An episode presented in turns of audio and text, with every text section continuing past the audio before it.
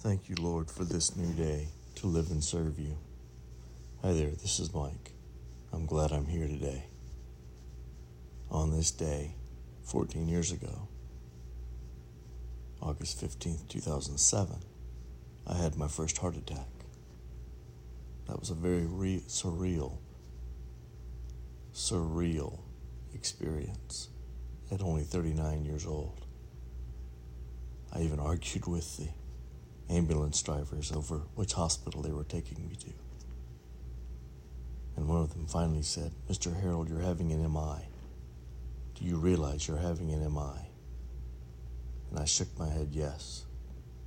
And then I agreed to take me to a, another hospital that different than that they were taking me to, but not the hospital I wanted to go to.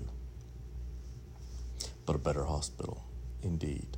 I believe I'm still here today because of that decision. Unfortunately, my physical and neurological disabilities are shortening my life considerably. But I thank God for each new day to live and serve Him. And I hope and pray that you do too.